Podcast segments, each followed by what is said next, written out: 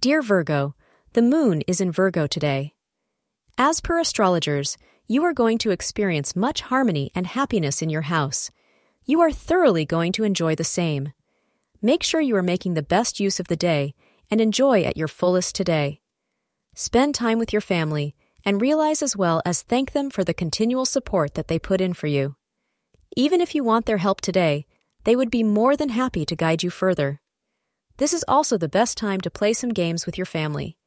Share some laughs and start knitting memories to be cherished for the lifetime. This may turn out to be a promising day when you will be successful in understanding the feelings of your partner. Thus, your efforts to make love the backbone of your relationship would pay off. However, continuing this positive trend would require collective efforts by both of you to make it a success. Therefore, be supportive of your partner and always be open to discussions as they arise. Thank you for being part of today's horoscope forecast. Your feedback is important for us to improve and provide better insights. If you found our show helpful, please consider rate it. Your support helps us to continue creating valuable content. Thank you for being here and see you tomorrow.